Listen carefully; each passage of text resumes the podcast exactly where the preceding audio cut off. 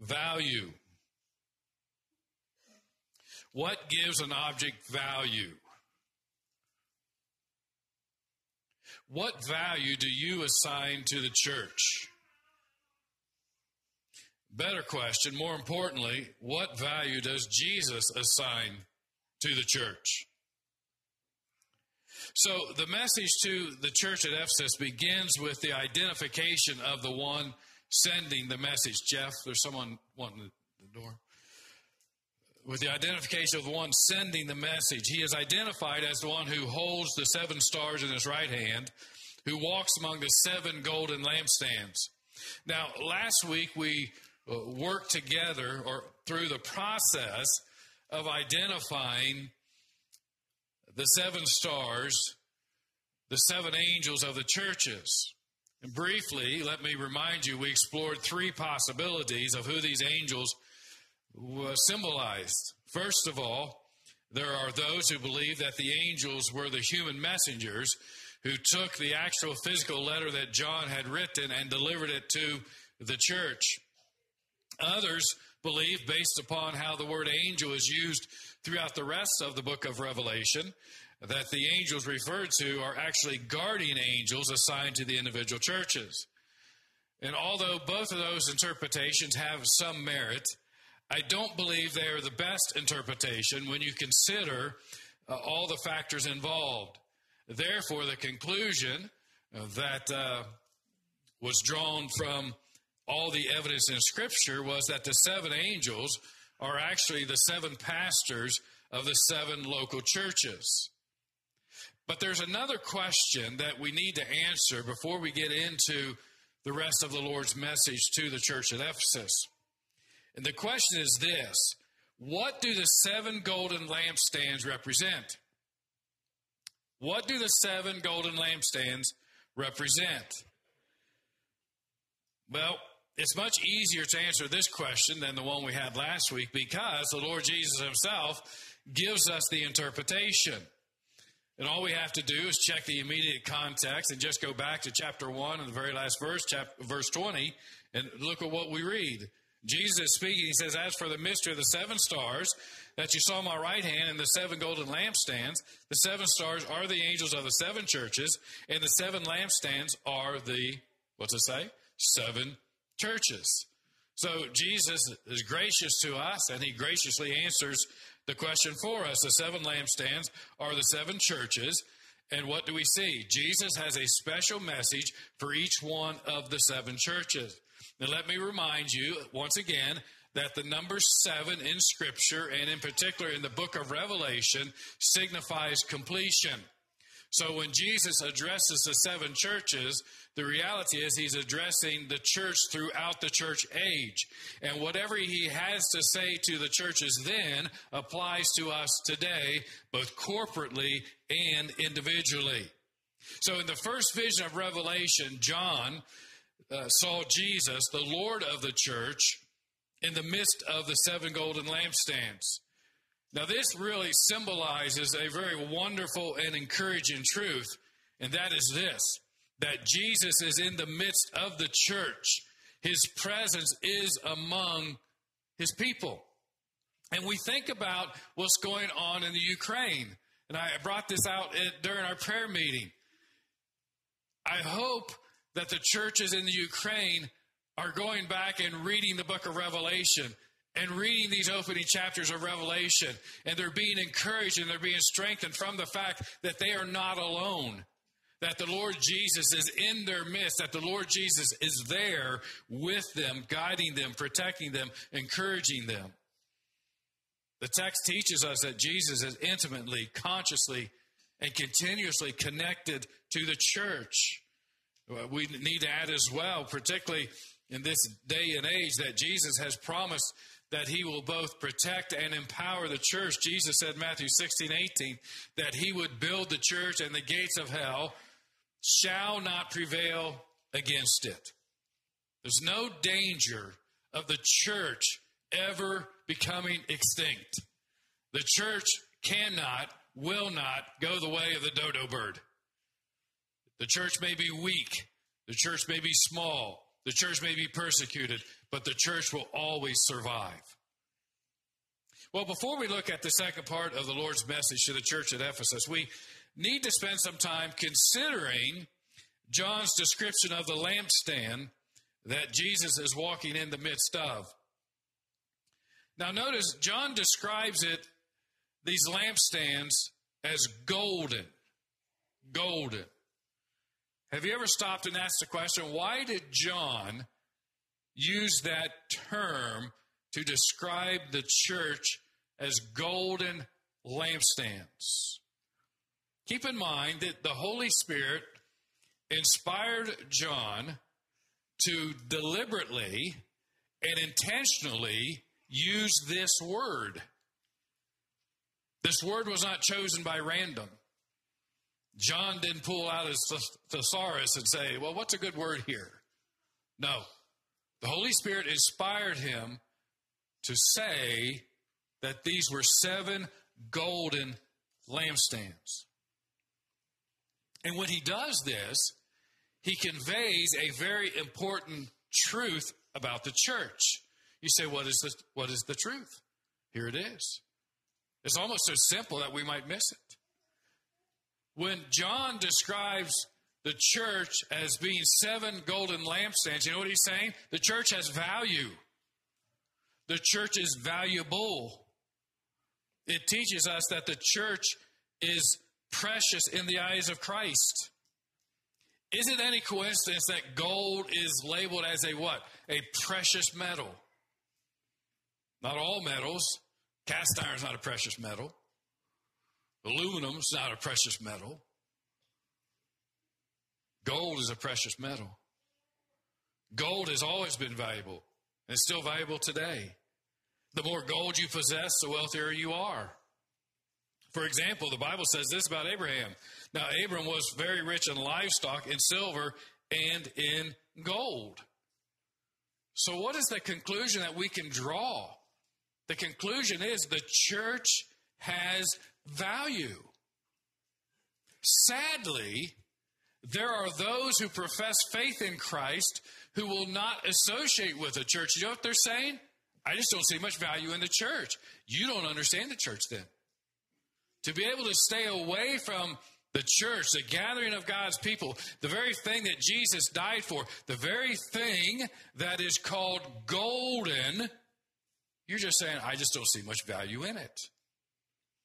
Well, you need to reconsider your position. This description of golden teaches us that the church is not ordinary. Gold isn't ordinary. If I had a pocket full of gold and threw it down the aisle here, we'd see some mayhem, wouldn't we? Gold is precious. Gold is protected. Likewise, the church is precious and it must be protected at all costs. And Jesus sees great value in the church. Let me take that one step further. It is Jesus who assigned this value to the church. John didn't come up with this on his own. Jesus has assigned this value to the church. The church is golden, it's valuable. And you know, if we do a, a survey of the scriptures, we can find that many times God's presence is associated being with his people with gold. Say, what do you mean? If we go back and we consider the tabernacle, we see that many of the fixtures and the utensils in the tabernacle were to be made of gold. In fact, Exodus 25 17 says, You shall make a mercy seat of pure gold. But we move on to the temple. When Solomon built the temple, many of the fixtures there again they were overlaid with gold. Go back and read the description of the temple. You know the thing that blows me away? It says that the floor of the temple was overlaid with gold. What was a tabernacle? It was the place where God met with his people. What was a temple? It was a place where God met with his people. So you see how this is carried right on through by John? It's golden lampstands. It's associated with God's presence among his people. And I'm sure you know this. The more that you refine gold, the pure it becomes. And the purer it becomes, the more valuable it is. And you know how gold becomes pure? It has to be refined. You know how gold is refined? If you watch Gold Rush, you know this, amen. It's put in a flame. It's heated to something like 2,500 degrees. And what does it do? It keeps all the impurities, it floats them to the top. Now, think about this. The church is described as golden lampstands. Gold can survive the heat and the flames. If you take a piece of paper and throw it in the fire, what happens? It burns up. Take a piece of wood, you throw it in the fire, what happens? It burns up. In other words, whatever value it had going into the fire, it loses in the fire. But when gold goes into the fire, guess what? It comes out more valuable than when it went into the fire.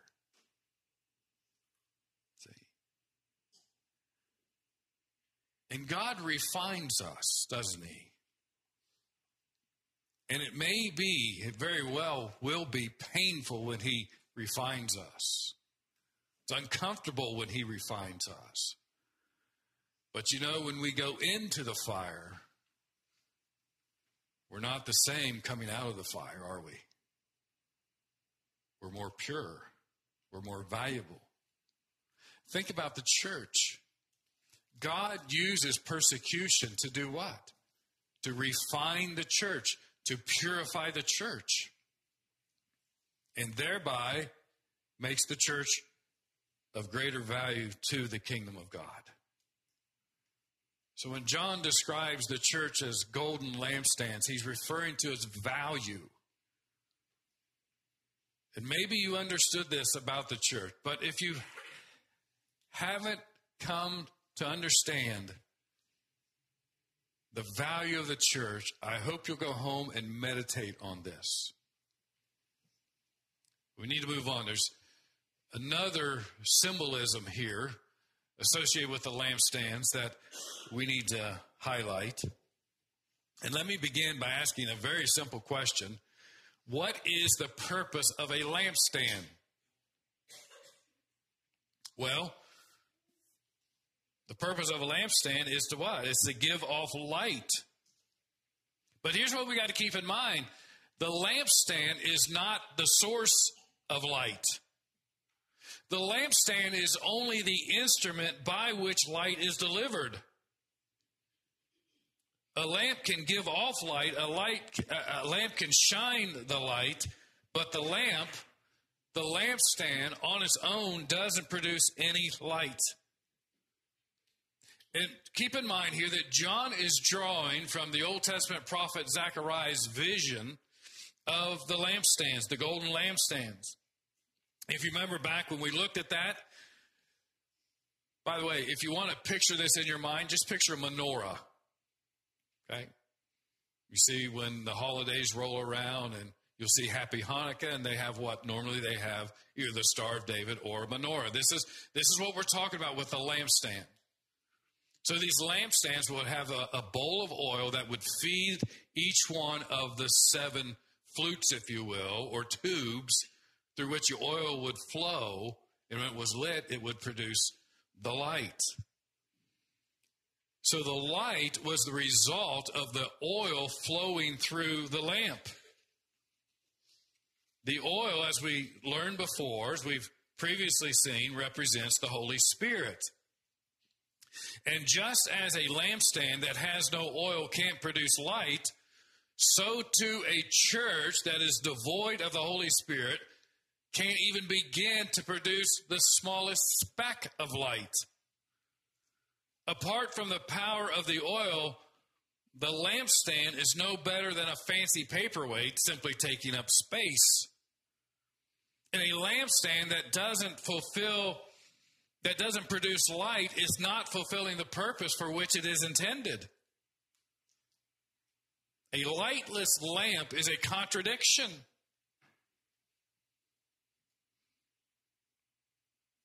Likewise, a church that no longer operates by the power of the Holy Spirit cannot, it will not produce any light, and therefore it's not fulfilling the purpose and is no better than a lightless lamp. The power of the church is not found in its buildings, its facilities, its grounds.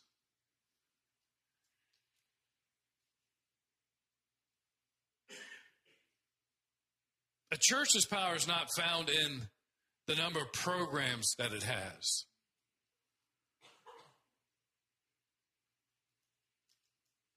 A church may be beautiful, but if it's not operating under the power of the Holy Spirit, that's all it is. Beautiful, but it's powerless.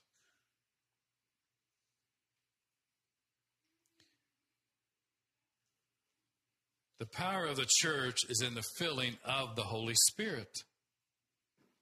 If you remember back to Paul's letter to the church at Ephesus, we have that great passage where he tells us to what? To be filled with the Spirit. And to keep on being filled with the Spirit. And that's what the church has to understand. The church has to be filled with the Spirit, and it needs to keep being filled with the Spirit. And by the way, it is not wrong to ask God to give us more of His Spirit. So the seven golden lampstands are the seven churches. G.K. Beale says Jesus is always in the midst, in their midst, and therefore is keenly aware of how they are living. Now think about that. Jesus knows what is going on in his church. I mentioned in prayer meeting that my brother in law's church is having some trouble and it's just a mess. I hope that pastor knows and realizes he's not alone. Why? Jesus is there.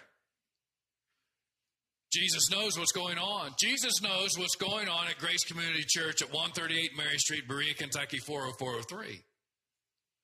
Jesus is acutely aware of what's going on in Westside Baptist Church right up the street here. Jesus knows what's going on in every church in every country. Why? Because he is where he wants to be. And where does he want to be? He wants to be in the midst of his church. And because Jesus is keenly aware of what is going on in the church, he is the one who's in the best position to evaluate the church. That's exactly what we discover here that uh, what Jesus is doing in the seven messages to the seven churches in the book of Revelation. Now, last week we began to examine his evaluation of the church at Ephesus. Now, here's what I want you to I want to point something out to you that after I point out to you, you say, well, that's pretty obvious. Okay, good.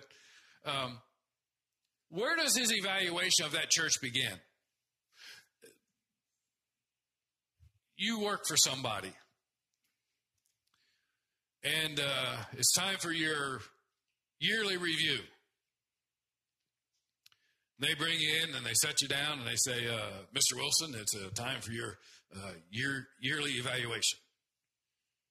You know where they're going to start? With Mr. Wilson. Where does this evaluation start with? Jesus. Say, what do you mean? Well, look at verse 1. To the angel of the church in Ephesus, write. Well, you would think he'd jump right in and uh, start critiquing them. But what's he say here? The words of him who holds the seven stars in his right hand, who walks among the seven golden lampstands. Wait a minute. We have the vision of the Son of Man repeated here. So when Jesus starts his evaluation of the church at Ephesus, you know where he starts? He starts with himself. And he does this intentionally. Say, why does he do this intentionally?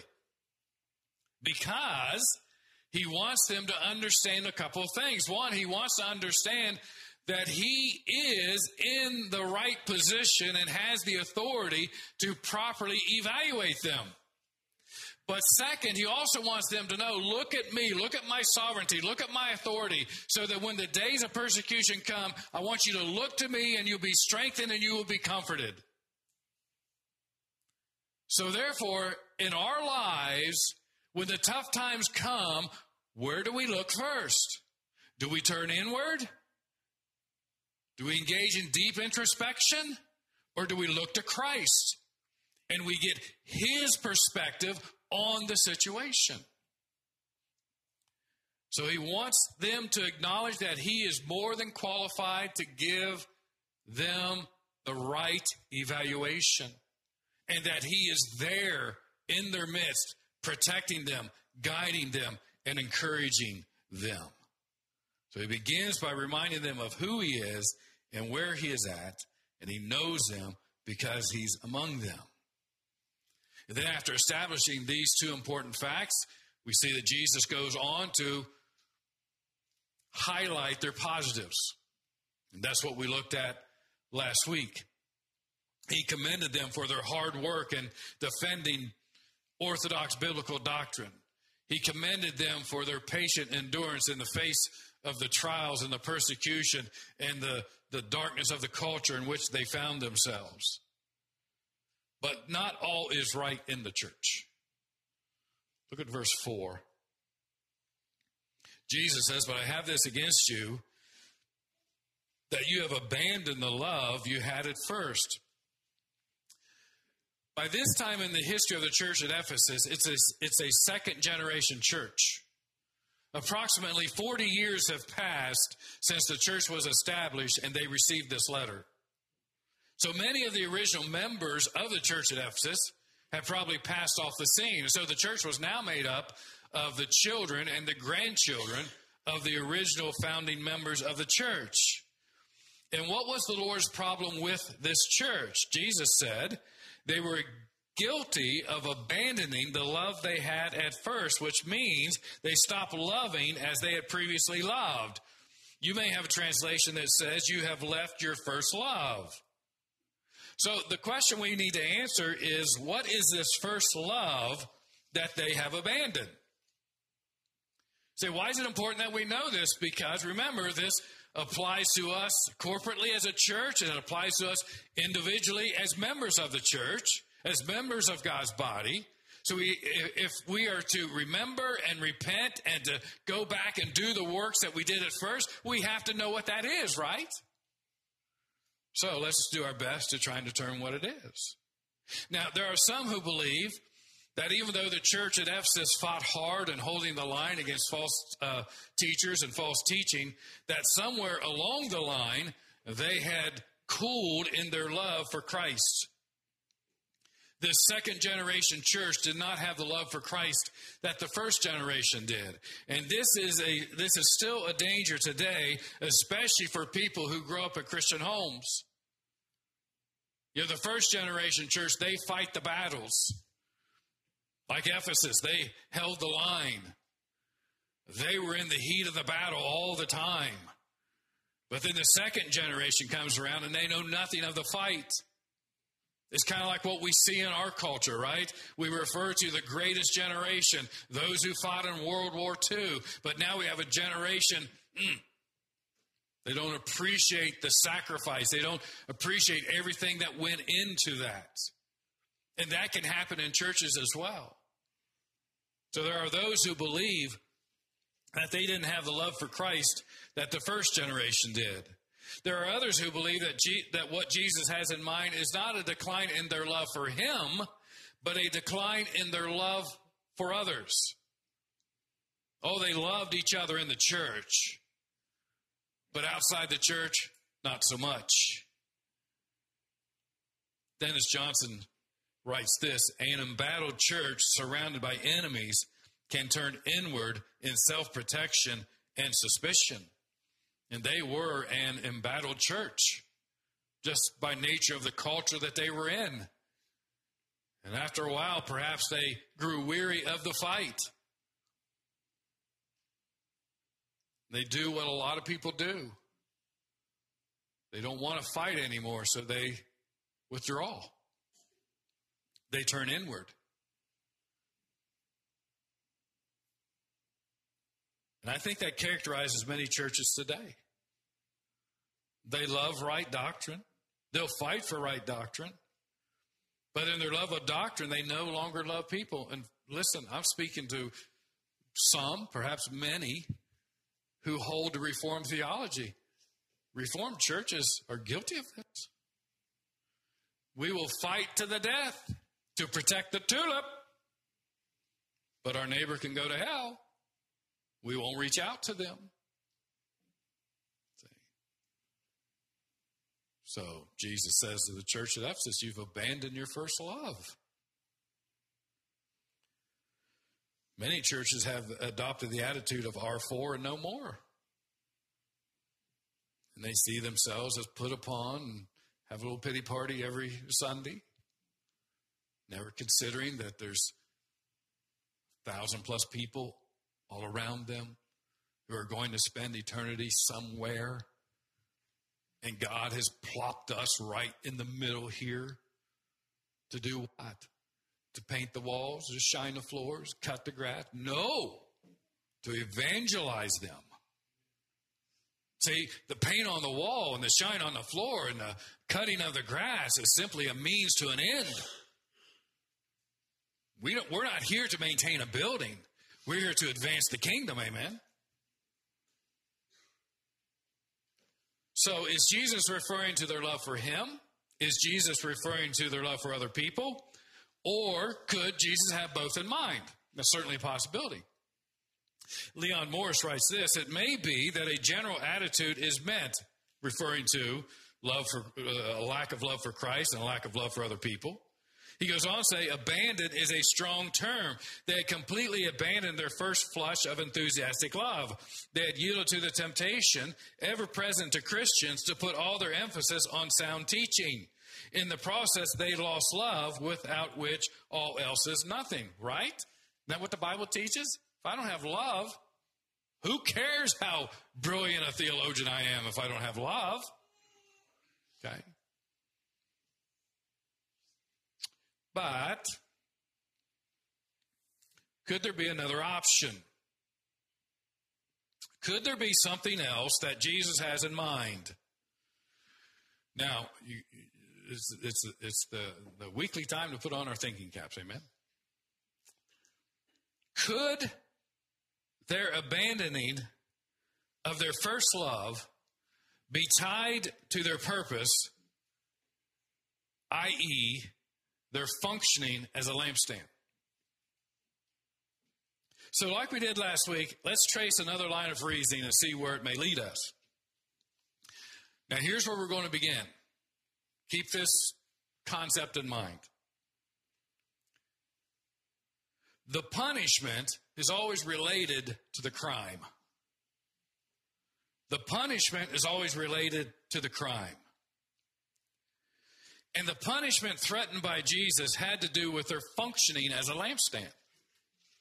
So let's look at verses 4 and 5. Jesus says, But I have this against you that you have abandoned the love you had at first. Remember, therefore, from where you have fallen, repent and do the works you did at first. What's the crime? They have abandoned the love they had at first. Now let's pay close attention to what Jesus says next. If not, I w- if not, in other words, if you don't rectify, if you don't repent, if you don't recognize your offense, if not, I will come to you. And what is the punishment? And remove your lampstand from its place unless you repent. Again, what is the crime? They had abandoned the love they had at first. What would be the punishment if they did not repent? He would remove their lampstand. Now, with the Lord's words fresh in our mind, let's return to the purpose of a lampstand. The purpose of a lampstand is to give off light. And as the church, they were to shine the light of the gospel into and onto the dark culture of Ephesus. They were to shine the light not on themselves, but on Christ. But they had become so engaged in fighting for the faith and contending for the faith and defending the faith, they had been on high alert for so long against false teachers and false teaching that they had become unbalanced in their ministry. They were diligent in defending the gospel, but they had become deficient in distributing the gospel. They would gladly defend the gospel, but they weren't so glad to distribute the gospel. Was it possible that they had a head for Christ, but not a heart for Christ? The church's initial love led them to be fervent witnesses. They were a bright, shining light that shone throughout the city of Ephesus. But they were no longer the diligent witnesses that they once were. They had abandoned the love they had at first for telling others about Christ. So, this abandonment of the love that they had at first resulted in a loss of evangelistic zeal. One commentator says the first generation exerted extraordinary effort so that in Ephesus the word of the Lord spread widely and grew in power. He's referring to Acts 19:20. So Jesus said that unless you repent and return to doing the works that you did at first, he would come and do what? He would come and remove their lampstand. He would completely remove their witness. Now, to show you that I'm not completely mad and grasping at straws, go to Revelation chapter 11, verses 3 and 4, and let me show you something.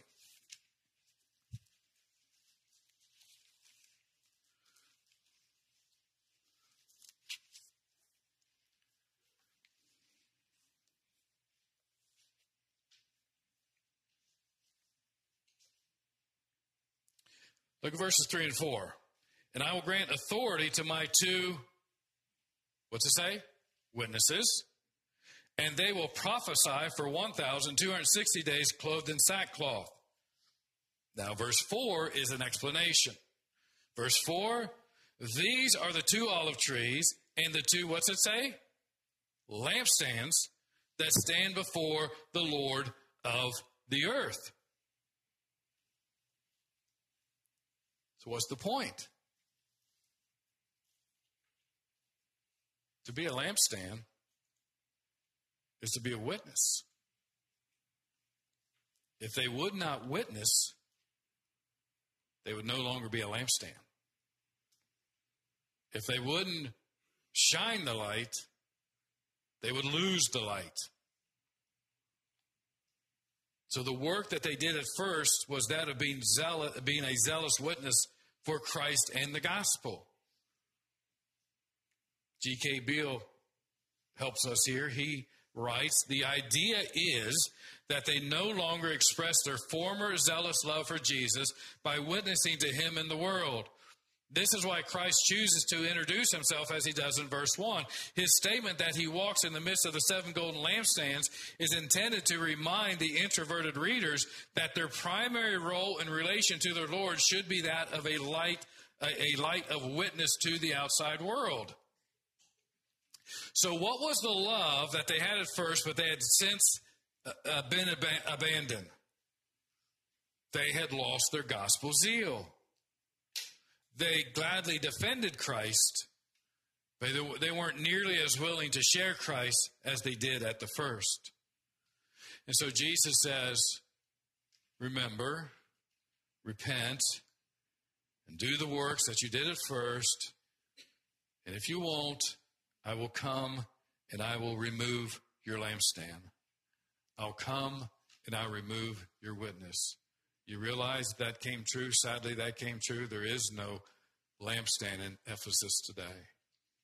The church doesn't exist there. What happens when our love for Christ cools? Well, we fail to love others as we should. And that is reflected in our lack of witnessing for Christ. So I think there's a little bit of truth in all three of these that we've looked at. Obviously, they had lost some love for Christ. They weren't in, as in love with Christ as the first generation was. And because, listen, whenever our love for Christ slips, fails, diminishes, it will always follow that we will not love others the way that we should. And when we don't love others the way that we should, you know what? We don't witness. See?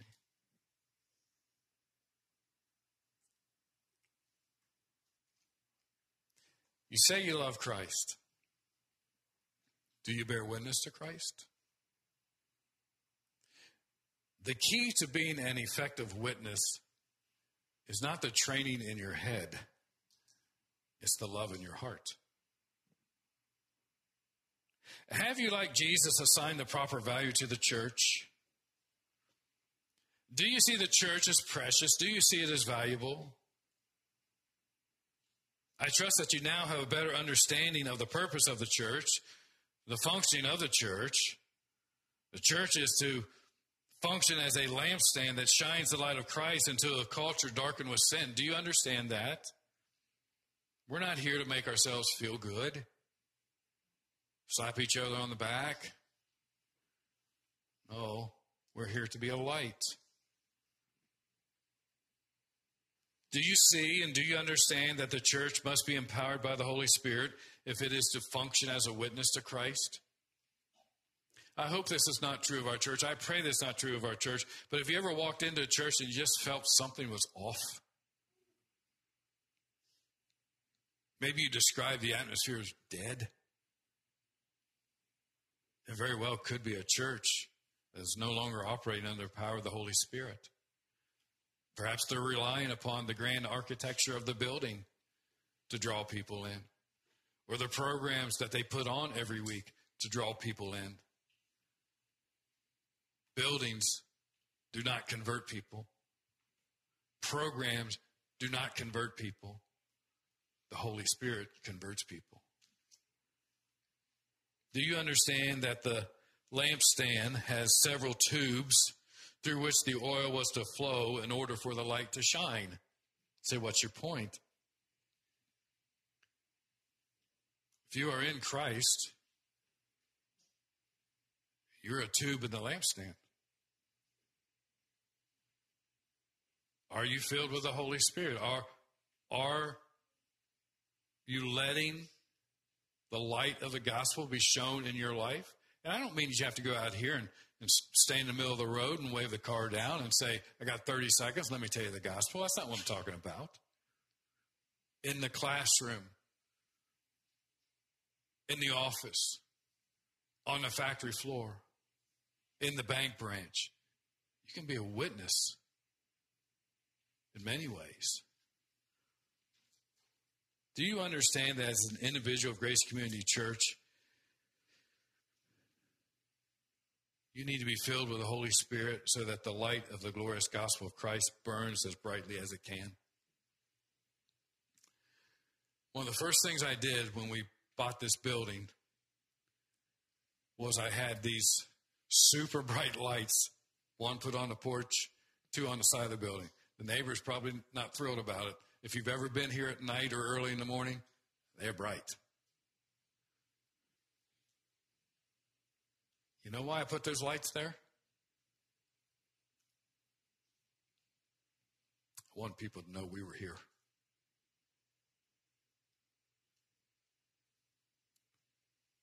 That's what the gospel does. It shines brightly, lets people know Christ is here.